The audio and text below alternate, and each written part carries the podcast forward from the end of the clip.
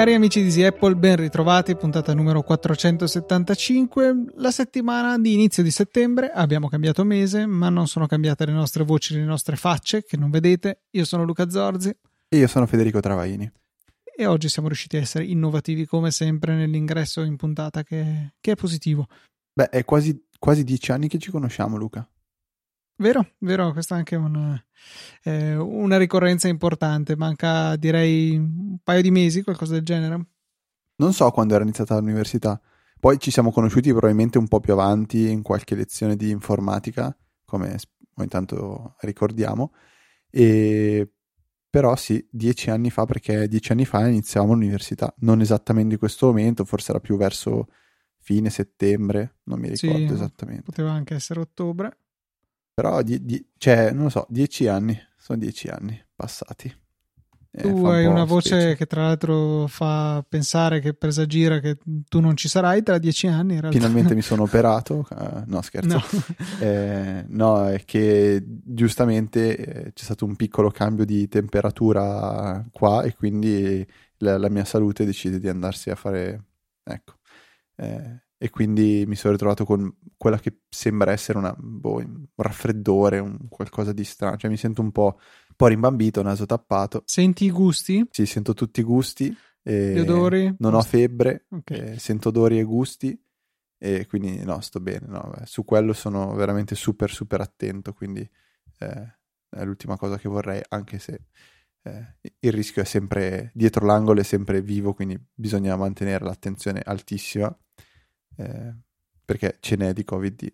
Covid. Come... E invece pensa che un'altra cosa incredibile che è successa è che sto provando da ieri per la prima volta, da, da sempre in realtà, da quando ho l'Apple Watch, un quadrante con l'ora digitale, così giusto per, giusto per ecco. Ok, E, e niente, è un'innovazione di per sé. Non ho mai avuto un orologio digitale dopo quello dei Simpson che avevo in prima e seconda elementare. Di lì in poi ho sempre avuto orologi con le lancette. Prima, no ma aspetta, ma l'Apple Watch? sì, e prima che quadrante avevi?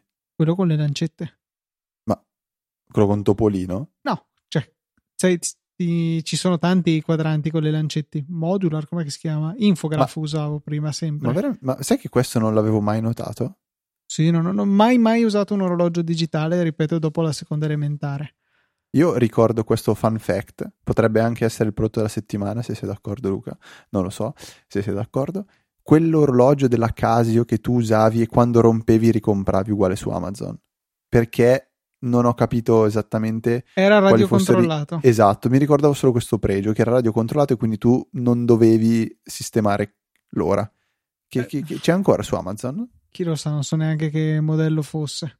Mi ricordo solo che si era rotto e tu l'hai ricomprato esattamente identico, uguale, eh, non appena ti eri reso conto che il tuo non, non funzionava più. E c'ero rimasto strano perché comunque si rompe l'occasione per magari cioè, cambiare, comprare qualcosa. Invece no, tu, boh, lo stesso. Era identico, preciso. leggerissimamente diverso. Mi pare che avesse il fondo del quadrante non bianco, ma un po' più giallino. C'aveva una piccola differenza del genere che non mi è mai andata giù, tra No, l'altro. perché magari costava 4 centesimi in meno. Produrlo, ma chissà. Non lo so. Vabbè, Luca, a proposito di Covid, eh, la prima domanda parla di antivirus e qui penso che possiamo andare a casa tutti, no? Direi, direi decisamente sì. Dammi solo un secondo. Ecco, fatto. Ho assolto il mio compito di applicazione dei grilli.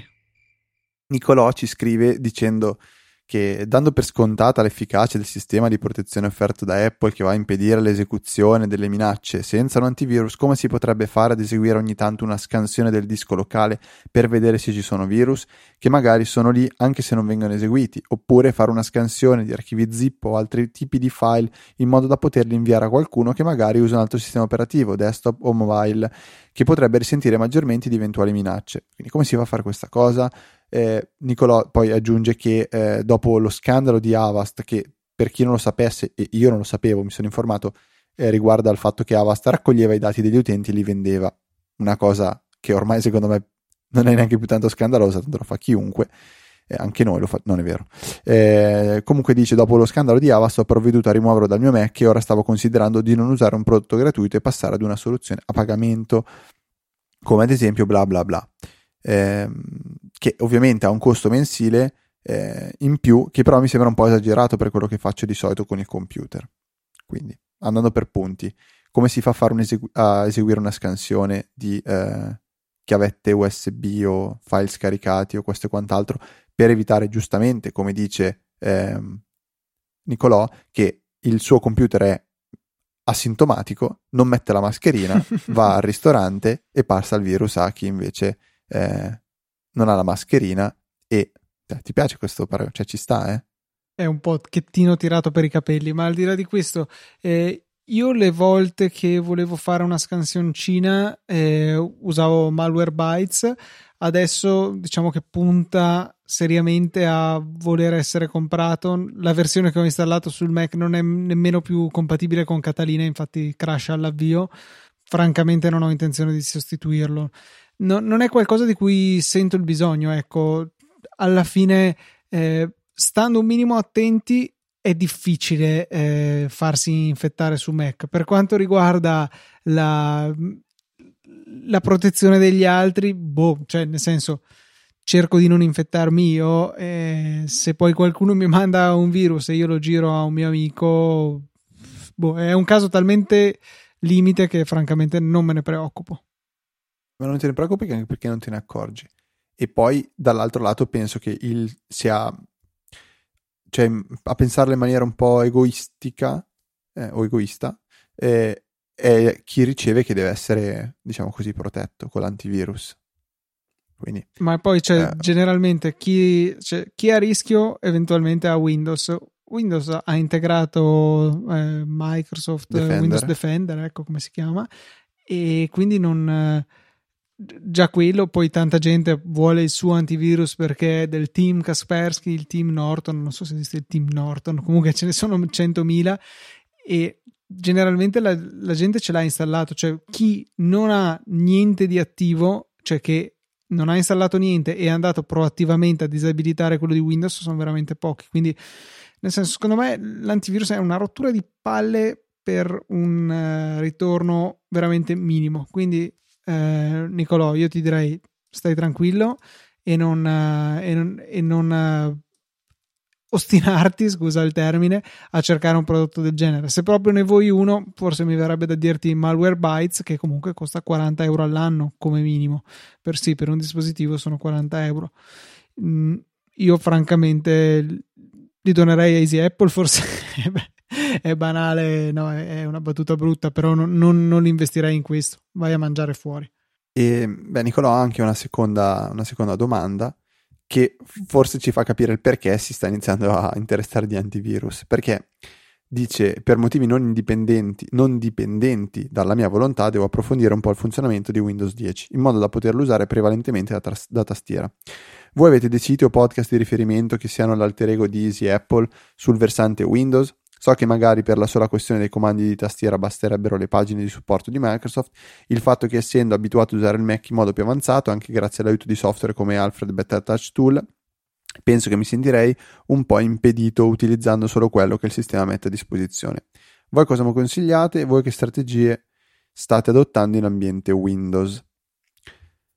Allora, secondo me, andando un po' per punti, la prima cosa da dire è che mettiti il cuore in pace, non troverai tutto quello che cerchi. Cioè, ci saranno software che si, si avvicinano a quello che offre oggi eh, Mac, però non troverai esattamente eh, quello che sperei di trovare. Faccio un esempio, mettiti a cercare un client mail decente per Windows se vuoi usare eh, su Mac un client mail ne hai almeno 5 che senza fatica trovi e, e che sono usati e che hanno del, diverse funzionalità, eh, hanno uno sviluppo continuo.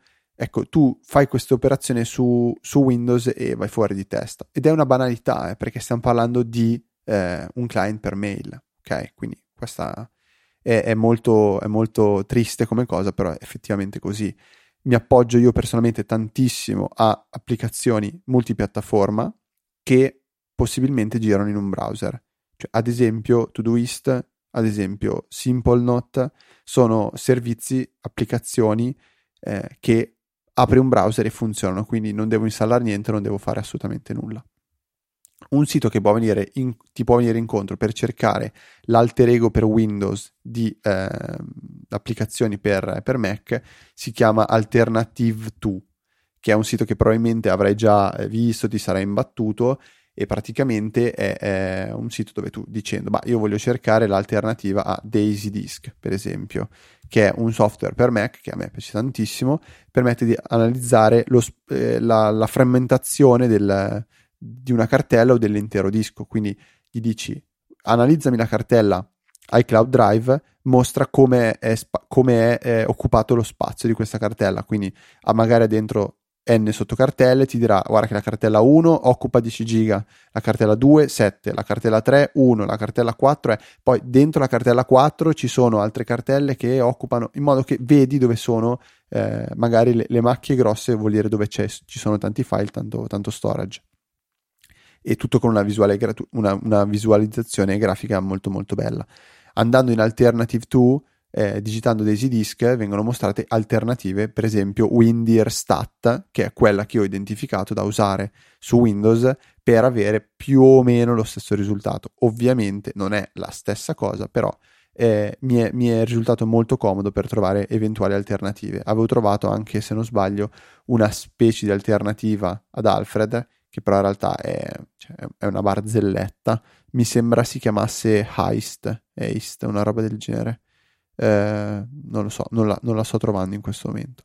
Quindi, questo è un po' il, il, secondo consiglio. Il terzo è già implicito in quello che hai detto tu, nelle tue parole, nella mail. C'è il sito di Microsoft che ha una pagina dedicata alle, alle scorciatoie da tastiera che è veramente, veramente ben fatta e ehm, vale la pena tenersela nei preferiti e ogni tanto anche spulciarla perché magari eh, scopri delle cose a cui non avresti pensato. Eh, banalmente, eh, io non mi ricordavo che su Windows si può fare lo, lo, lo screenshot con il tasto, eh, mi sembra Windows Shift S, eh, e continuavo a usare l'applicazione perché è una funzionalità che su me è stata introdotta neanche troppo eh, tempo fa e l'ho scoperta parlandone, vabbè, qui su Easy Apple, quindi anche comunque su Easy Apple intanto si, si snocciola qualche consiglio relativo a Windows, lo stiamo facendo anche in questo momento, però andando a curiosare in questa pagina magari trovi, non so, che eh, alt più lettera sottolineata fa eseguire il comando utilizzato con la lettera indicata. Ne ho letto uno a caso, non sapevo neanche cosa fosse. Quindi questi sono un po' i miei consigli, non so se Luca ha qualcosa da aggiungere. No, cerca di sopravvivere. Va bene. Ultima domanda della puntata. Arriva da Fabio e ci parla del Finder, quindi torniamo alla base, torniamo a macOS e dice che a me piace tenere tutti i documenti del Finder raggruppati per tipo e ordinati per nome. E è qualcosa che si può fare magari appoggiandosi a Command J, quindi le opzioni di vista della cartella. E Fabio tiene tutti i file su Dropbox ma regolarmente vanno a finire in disordine, cioè si dimentica questa organizzazione. E dice cosa devo fare? Passo dai cloud drive e lascio Dropbox e temo che in questo potrebbe aiutare perché eh, se non erro questo genere di impostazioni relative alle cartelle viene salvato in quei file particolari nascosti che macOS eh, ama seminare in giro tipo i ds underscore store queste cose qua e sono abbastanza certo che Dropbox non accetti questi file, o meglio non li sincronizzi. E quindi non mi stupisce che ci siano dei problemi, magari questi file vengono rimossi addirittura, non lo so, cioè mi sembra improbabile che si tratti un, di un bug del Finder, anche se forse dicendolo mi viene da ridere, forse potrebbe essere un bug del Finder. Ad ogni modo un tentativo con iCloud Drive lo farei o prima di investire la tua vita in iCloud Drive se sei ancora dubbioso, magari prova con qualche cartella locale del Mac, che ne so, la cartella scrivania se non la, eh, se non la sincronizzi già con iCloud Drive. Mi immagino che sicuramente il servizio nativo di Apple possa essere un attimino più rispettoso di queste eh, peculiarità di macOS, di questi file speciali che dissemina in giro avevamo già trovato invece in passato eh, dei file che, cioè dei nomi dei file, mi pare che punto temp fosse uno, avere temp punto temp dentro nel nome eh, impedisse la sincronizzazione del file su iCloud Drive. Un altro era Dropbox proprio stesso, eh, causava il fatto che la cartella non venisse sincronizzata su iCloud Drive per scelta di Apple, insomma. Sì, cioè, diciamo che comunque oggi ci si può guardare intorno e trovare un'alternativa a Dropbox, perché a meno che non si abbia bisogno di tutte quelle funzionalità aggiuntive eh, di servizi che fanno semplice file storage ce ne sono parecchi. Io personalmente ancora non, non, non mi trovo a mio agio con iCloud Drive, però le alternative sono, sono, tante, ci si può guardare intorno, fare magari le prove con, con i piani gratuiti e vedere se queste funzionalità possono, eh, cioè funzionano con per esempio OneDrive, Google Drive o quant'altro sicuramente se vivi in ambiente Mac e ambiente diciamo Apple, iCloud Drive probabilmente è quello più integrato e più, più nativo. Ecco, quindi questa è una certezza. Terminate Luca le, le, domande, non so se abbiamo altro da aggiungere, se no io ti racconto una funzione che ho scoperto da un po' di tempo in realtà, ma me la sono persa. Eh, nelle, me la sono persa in Microsoft Do perché il, il, l'estensione per iPhone, penso, di default quando aggiungi eh, un, um, un, task dal, dal, dal, dal, pannello quello di condivisione dei link, tende ad aggiungerla in una cartella che si chiama task, cioè senza una categoria. Io ero abituatissimo invece che in Wunderlist avevo imparato che io le cose le aggiungevo nella lista di Easy Apple e quindi mi ero perso un paio di link aggiunti in una cartella senza nome e niente, li ho recuperati adesso. E praticamente il 23 giugno, quindi un bel po' di tempo fa, Viticci spiega su Twitter che iOS 14 ha una nuova funzione chiamata Backtap. Backtap eh, è, un, è una funzione dell'accessibilità ed è abbastanza particolare perché facendo un doppio o triplo tap, sono due funzioni diverse, sul retro del telefono, quindi avete il telefono in mano, date dei colpi sul retro, permette di richiamare delle, delle funzioni. E funziona anche con la cover perché questa funzione ovviamente non sfrutta niente di touch che c'è sul retro del, dell'iPhone perché non c'è niente di touch, ma eh, sfrutta quasi sicuramente l'accelerometro. Ed è interessante perché ci sono eh, tante funzioni da poter attivare, dalle più eh, banali, che possono essere il richiama la home screen oppure blocca il telefono, eh, notification center, fai uno screenshot, richiama Siri, eh, ce ne sono tantissime, però ci sono anche quelle della vera e propria accessibilità, quindi fare lo zoom o il touch assisti- assistito eh, e cose simili, e udite udite, si possono anche richiamare le shortcut. Questa è una cosa tutto sommato interessante perché non richiede neanche attenzione, eh, non richiede spazio sulla home screen, non richiede niente, niente, di niente, basta fare un doppio tap sul retro o triplo tap sul retro del, dell'iPhone e viene richiamata una, una scorciatoia. Eh, banalmente può essere la famosa eh, faccio partire, non so, metto una scorciatoia per far partire la musica, e la associo al doppio tap e una per far partire i podcast e la metto al triplo tap. Oltretutto poi avendo la possibilità di legarci degli shortcut, cioè le possibilità si moltiplicano, magari considerate la posizione in cui siete, gli accessori Bluetooth che ci sono vicino a voi, la rete wifi a cui siete connessi e cambiate azione, dico una stupidata qualsiasi, eh, a casa ascolto la musica, in macchina ascolto i podcast o viceversa, quindi tutte considerazioni che si possono fare e grazie agli shortcut le possibilità sono veramente tante.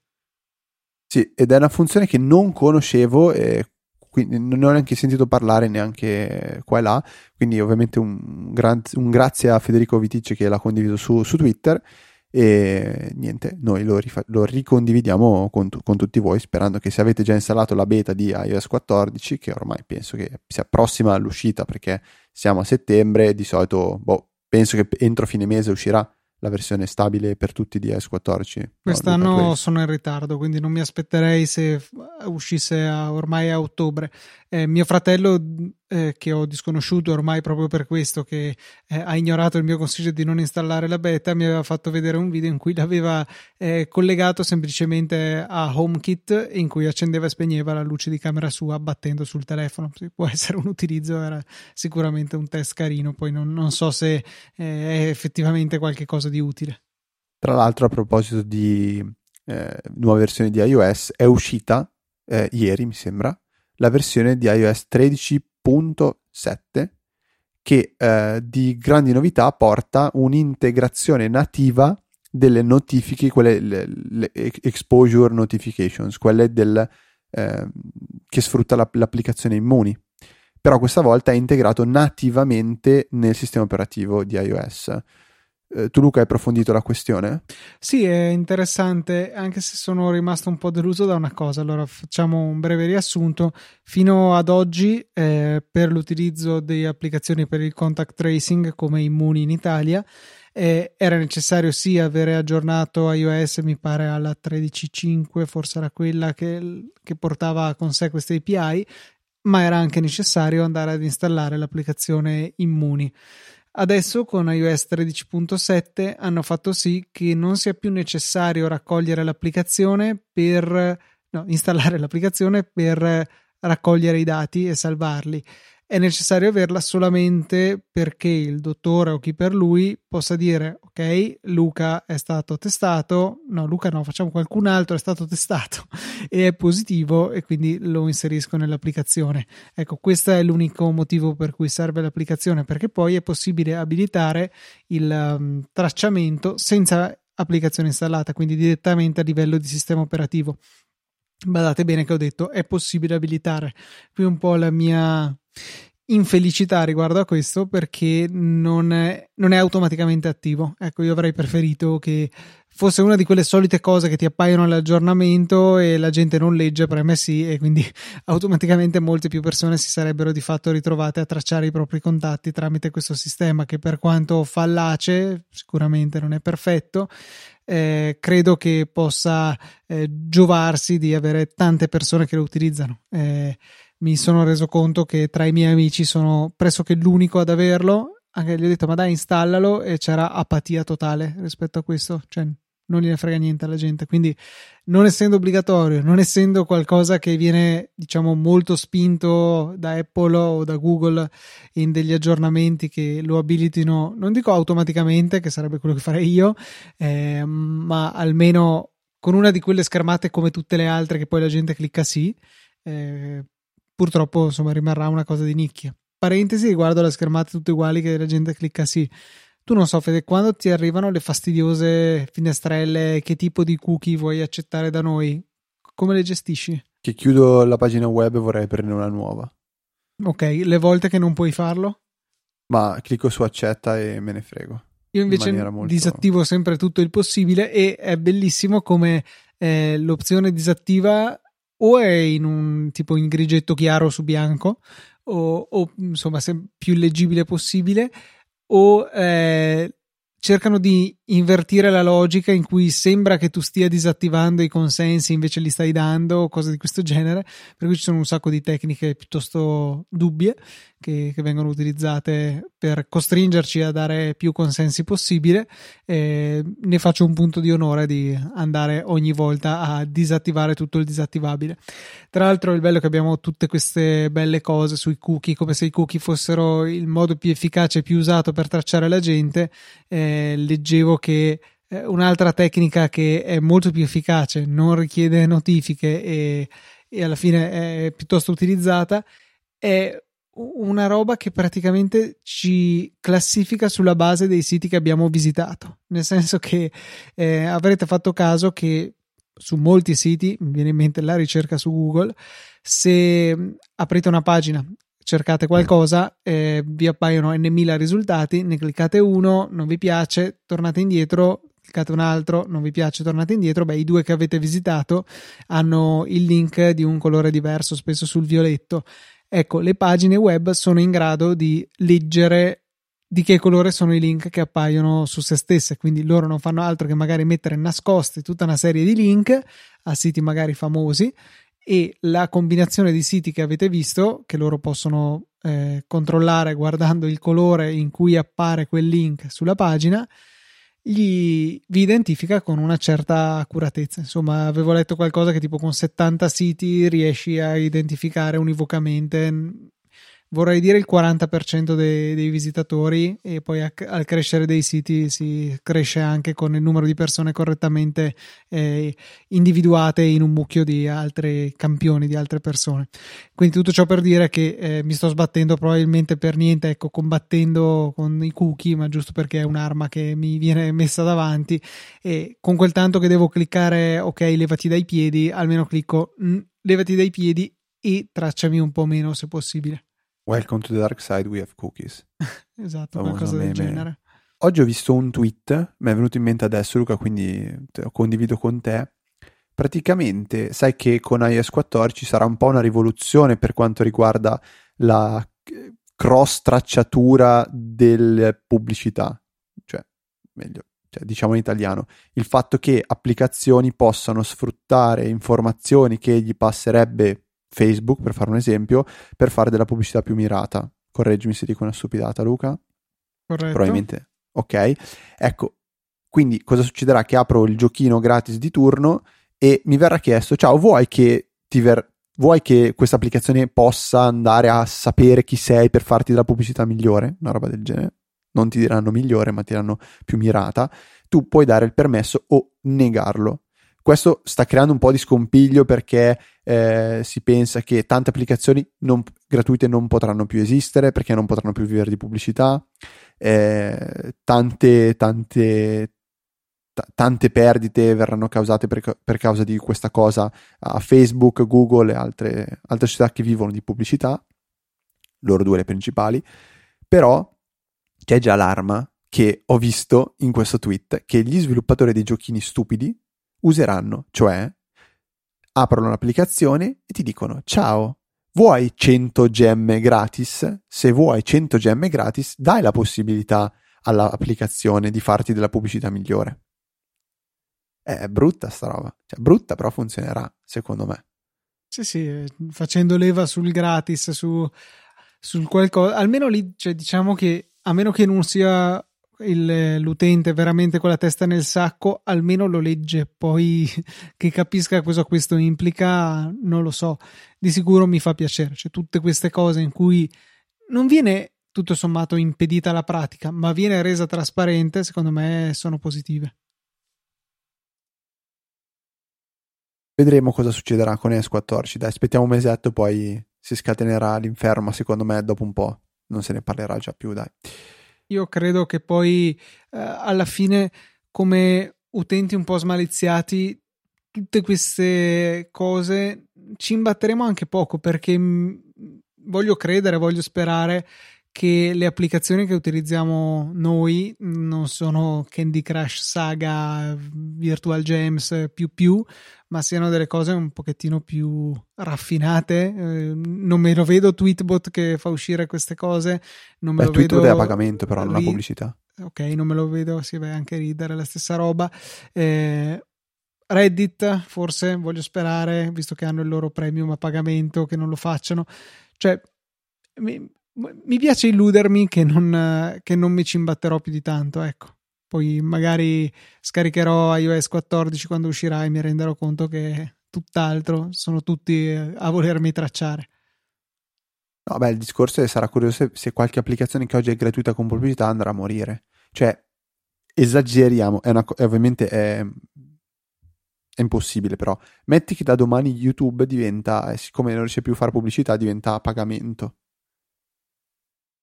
Cioè,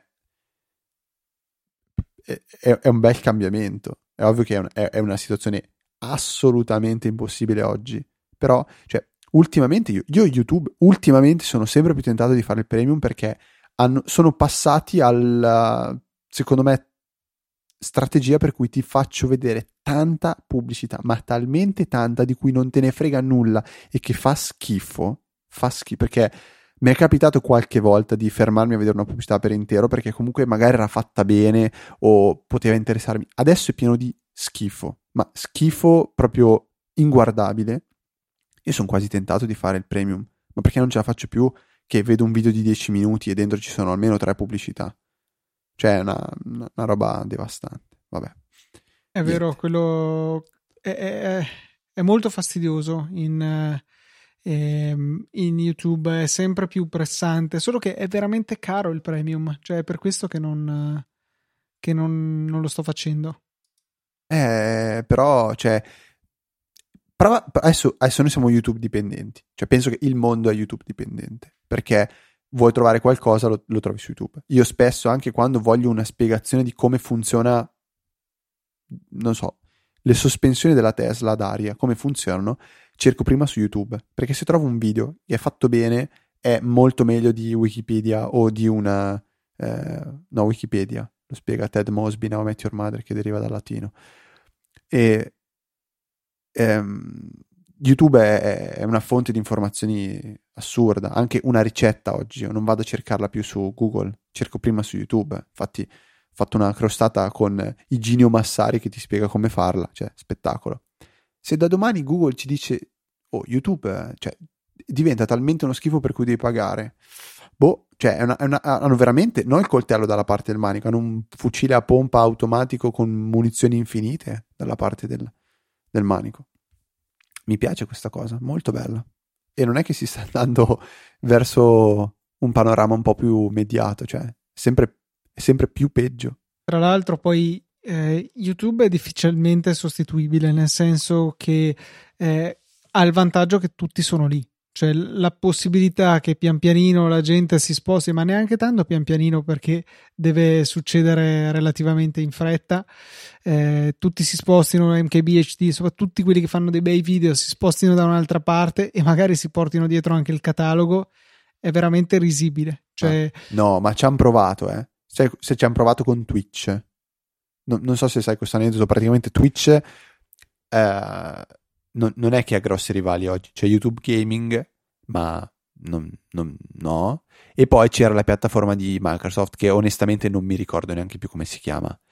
E Microsoft aveva preso il, eh, lo streamer più famoso di, di Twitch che si chiama Ninja, gli aveva dato qualcosa come, cioè nell'ordine del milione di dollari per andare sulla sua piattaforma c'è restato facendo promozione marketing di ogni tipo dicendo beh se io porto tutti quelli che vedono Ninja sulla mia piattaforma vo- verranno perché vogliono vedere Ninja.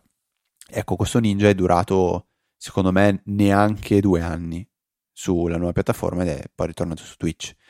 Eh, però, capito, io mi ricordo discussioni fatte con i miei amici che mi dicevano ah tu compri tutto su Amazon arriverà il giorno in cui eh, tutti compriamo tutto su Amazon Amazon dirà da domani costa tutto 10 volte di più per, e poi tutti gli altri negozi avranno chiuso, quindi sarei obbligato a comprare da Amazon a 10 volte di più. Vabbè, è una distopia abbastanza esagerata, però secondo me c'è una grossa differenza perché Amazon è, vende dei prodotti che sono reperibili in altro modo, mentre il video che c'è su YouTube io lo vedo o su YouTube o su YouTube.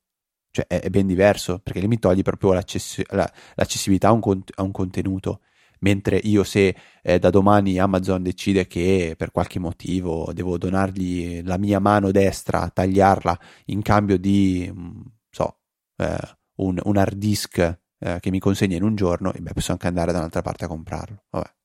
Comunque abbiamo un po' di, divag- divagato. Parliamo un po' di quello che ci piace, Luca, di, di automazione adesso. E ritorniamo coi piedi per terra. Ritorniamo in casa Apple perché ho, ho, mi sono imbattuto in un sito che stranamente non conoscevo e che è finito dritto dritto nella lista dei miei feed RSS. Si chiama macautomationtips.com. Come il nome suggerisce, sono una serie di suggerimenti, guide, eh, articoli in generale eh, riguardo all'automazione su Mac. Ci mostrano eh, un, tutto sommato le app che amiamo qui su Easy Apple si parla tanto di Keyboard Maestro, si parla tanto di Better Touch Tool. Ho visto poco Alfred, il che mi ha un po' stupito. E insomma, ci sono veramente tante guide interessanti, tante applicazioni che sono eh, sicuramente potenti e che ci possono permettere di fare tante cose sul Mac. Eh, l'autore principale che c'è dietro questo sito, che forse è anche l'unico, lo, lo seguo da troppo poco per poter giudicare, che si chiama Bakari Shavanu, non so bene come si pronunci. Eh, quello che ho capito è che è sicuramente un malato di Better Touch Tool a livelli incredibili, cioè ha gesture di ogni genere per fare qualunque cosa in qualunque applicazione. Eh, molto un grandissimo utente in grado di eh, sfruttare al 100% le potenzialità di Better Touch Tool e non è facile visto quante, quante potenzialità per l'appunto eh, possiede questa applicazione. Dateci un'occhiata, sfogliate un po' eh, questi articoli, secondo me qualcosa di interessante lo troverete. Eh, Purtroppo, come succede direi pressoché sempre, questo genere di contenuti sono disponibili solamente in inglese, per cui mi rendo conto della barriera linguistica che questo può rappresentare, però eh, sicuramente vale la pena di fare uno sforzo. Una cosa che io ho scoperto tramite questo sito, che non mi ero reso conto quando avevo acquistato l'aggiornamento a um, Keyboard Maestro 9, mi sembra sia l'ultima versione, è un... Um, un'azione che ha che integra la lettura OCR delle immagini, quindi riconoscere le scritte all'interno di immagini e tradurle in testo copiabile, incollabile, modificabile. È molto utile farsi uno, uno shortcut di qualche genere che vi consenta di fare uno screenshot e estrarne il testo. Magari appunto vedete un'immagine eh, contenente del testo, volete copiarlo e incollarlo evitando di trascriverlo, vi può venire in aiuto Keyboard Maestro con questa funzione che ha integrato. Molto molto bello e, e secondo me è da valutare. Ad esempio potrei farmi un bel Command Shift 7 che mh, mm, appunto è un comando che richiama un pochettino il, quelli utilizzati per fare gli screenshot su macOS, Command Shift 3 e 4 principalmente, poi ci sono anche 5 e 6 che riguardano la touch bar per eh, i Mac che ne sono provvisti, allora magari andiamo al 7 e facciamo un, eh, un'estrazione del testo tramite OCR del, dello screenshot che facciamo, senza dover passare magari per un file salvato sul desktop, poi apro un'altra applicazione, mi faccio il riconoscimento, poi ho dei rifiuti sul desktop che devo smaltire nella corretta raccolta differenziata dei file. Eh, insomma, ci sono tante potenzialità per questa azione e ovviamente è solo una delle 100.000 miliardi che ci sono in Keyboard Maestro. Scusami, hai citato la touch bar. Mi è venuto un flash. Secondo te, i nuovi Mac con ARM avranno la touch bar? Sì, perché Apple è convinta che sia comunque la cosa migliore del mondo e secondo me invece è la cosa più ininfluente del mondo. Beh, influisce su una cosa, il prezzo. Eh, sì, però cioè nel senso non è certo una di quelle caratteristiche che mi fa dire compro un Mac eh, anzi, compro un Mac malgrado ci sia qualcosa in più che co- fa lievitare il prezzo del computer e non mi dà veramente un grande valore. sono d'accordo. Comunque, ehm, visto che hai parlato di automazione di keyboard maestro, per esempio, si può dire a Nicolò che esiste eh, un'alternativa a keyboard maestro per Windows, la trovi sul sito automatizzamistopazzo.com. Ah, ok, ok. No, pensavo volessi parlare di auto hotkey che No, no, no, no, no. Eh, era un, vabbè, no esiste AutoHotkey per, per Windows, ti assicuro che vale la pena impararlo e usarlo e capirlo perché comunque ti verrà tantissimo in aiuto eh, per, per, fare piccole automazioni, eh, ma anche nel quotidiano. Cioè, ne ho parlato più di, più di, più di qualche volta, cerca magari su, su, eh, su easyapple.org, cerca AutoHotkey, troverai delle puntate in cui ne abbiamo parlato. Sfortunatamente quelle puntate probabilmente non avranno i capitoli, quindi dovrai andare un po' a, a, alla ricerca del, del, momento in cui se ne parla.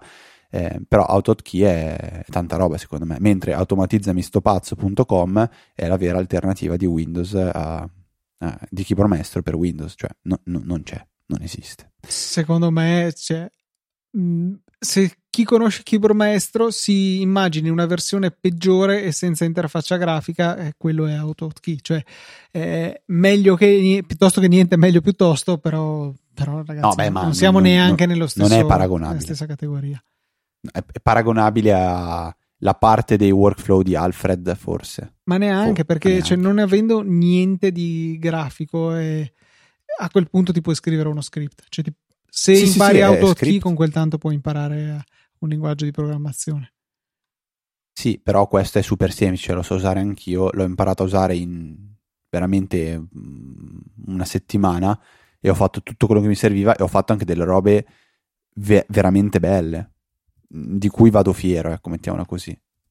Per carità, eh, comunque rimane uno strumento inferiore, eh, però chiaro, potendo accedere solo a quello, ben venga, insomma.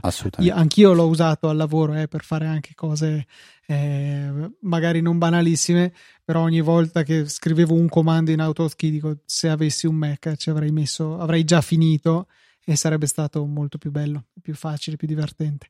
Vabbè, ehm, tristezze a parte, andiamo avanti. Sì, eh, un'ultima cosa Luca, eh, ho scoperto, sempre tramite Reddit, in settimana, una cosa che non pensavo neanche potesse esistere e infatti penso non durerà ancora per molto, però non lo so, non capisco. Si chiama Airport e cos'è? È un un'applicazione per iOS ed esiste anche in versione web, ma mi è un po' poco chiaro cosa significa in versione web.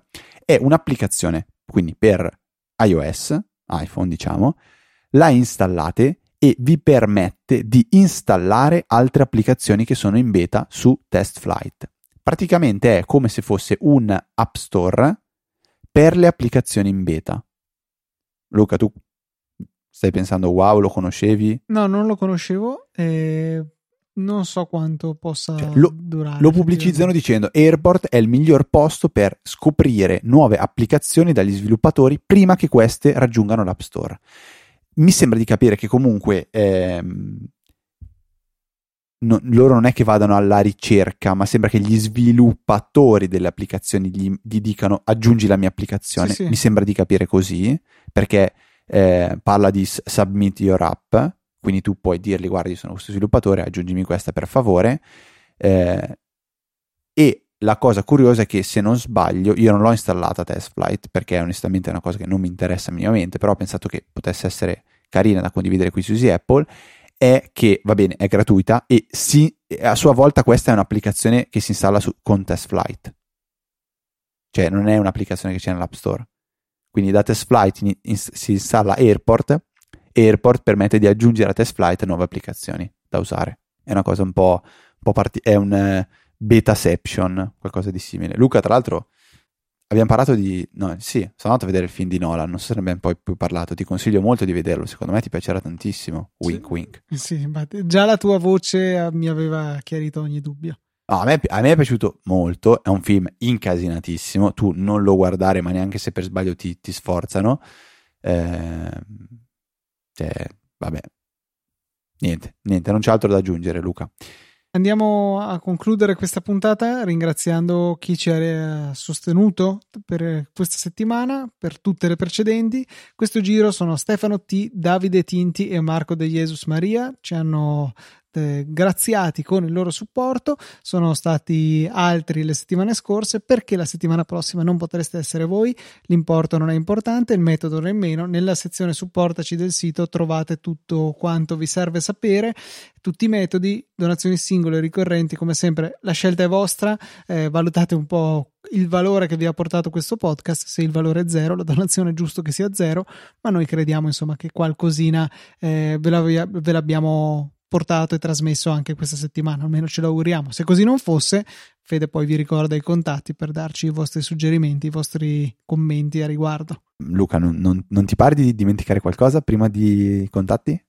In effetti sì, il prodotto della settimana è un acquisto che ho fatto per rendere la vita più possibile in una macchina che eh, non ha le bocchette con una forma adatta al collegamento di un classico eh, portatelefono di quelli che hanno le, le, pinzette come che si agganciano. Ha delle bocchette tonde che tra l'altro come la tua se non sbaglio che quindi non consentono il, di agganciare un classico portatelefono provato con quelli a ventosa dopo un po' vengono giù soprattutto d'estate quelli adesivi idem come sopra e quindi ho tentato un'altra strada con un eh, prodotto dal nome fantasioso dal prezzo modico perché alla fine l'ho comprato 15 giorni fa e tuttora c'è uno sconto del 15% che lo porta a costare una decina di euro. Eh, è un porta CD da inserire nel buco del CD, nel lettore CD della, della macchina, che eh, molte auto hanno ancora questa reliquia del passato e mh, ha una, appunto una parte larga e piatta che si inserisce nella feritoia, una serie di spessori di gomma regolabili di vario spessore per adattarsi al meglio e ciò nonostante tu lo metti dentro e dici ma questo mm, alla prima buca salterà fuori e è tutto mobile, riesco a metterlo e toglierlo senza sforzo. In realtà, eh, già da, ehm, da, scarico, quindi senza attaccarci il telefono, ma a maggior ragione quando ci va poi il, il peso del telefono, si il, il, peso stesso dell'oggetto tende a farlo incastrare, quindi la gomma fa attrito e non salta fuori. Cioè, nel mio caso, addirittura l'ho provato su una strada di montagna sterrata, bella lunga, perché erano 5 km di sterrato anche non molto ben messo, e il telefono non ha mai rischiato una volta di saltare fuori. Quindi, molto soddisfatto di questo oggettino, semplicissimo, economico, 10 euro. Lo trovate nelle note della puntata come al solito, piccola postilla, se poi andate a comprare altro, a noi fa ben piacere, ma ricordatevi per piacere di partire dal nostro link sponsorizzato, il nostro prodotto della settimana, perché questo ci consentirà di intascare qualche centesimo a spese di Amazon, che direi che soldi ne ha più che a sufficienza, voi invece non spendete un centesimo in più e dormite felici e col cuore leggero sapendo di aver supportato il vostro podcast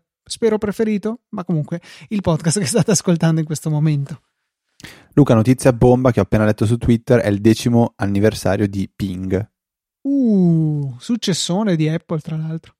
Una roba mostruosa, che per chi non se lo ricorda, beato lui. Ora posso invece ricordarvi i nostri contatti, non prima di ricordarvi che un altro modo per supportarci è quello di andare a lasciare una recensione su Apple Podcast o su iTunes. Ve lo diciamo mm, ancora una volta perché provate a pensare, se ve lo diciamo quasi ogni puntata è perché forse ha veramente un grosso significato per noi. Quindi ancora vi invitiamo con tutto il cuore di fermarvi un minuto, cinque minuti, dai, esageriamo, andate su Apple Podcast o su iTunes, cercate Easy Apple e lasciate una bella recensione. Dite quello che volete. Potete essere anche critici, anzi dovete esserlo, che a noi fa assolutamente piacere, però ci aiuta anche ad avere un po' più di visibilità e trovare nuovi ascoltatori. Vi ricordo che eh, se volete invece entrare in contatto con me Luca eh, potete farlo scrivendo all'indirizzo mail info-easyapple.org tutti gli altri contatti li trovate digita- digitando il sito, visitando il sito easyapple.org e eh, se proprio volete se proprio proprio volete, ci siamo anche su Twitter io e Luca. Siamo Ftrava e Luca TNT, saremo più che felici di eh, scambiare qualche tweet con voi qualora lo vogliate, anche di cose che non riguardano eh, necessariamente il podcast. Eh, siamo appassionati anche di, eh, beh, Luca lo sapete di cosa è appassionato, eh, di motori, di videogiochi, Luca tantissimo di cinema. Eh, se volete parlare con lui di, di Fast and Furious, lui è il massimo esperto di Fast and Furious. E anche forse di Transformer, cosa che guardi. No, ho mai visto Transformer. No, ok. non mi ricordo, c'è un'altra categoria di film. Ho quasi finito di vedere tutti gli 007. Ah, ok. Rivedere. Bene, per questa 475esima puntata direi che è veramente tutto. Un saluto da Federico. Un saluto da Luca. E noi ci sentiamo la settimana prossima con una nuova puntata di Easy Apple.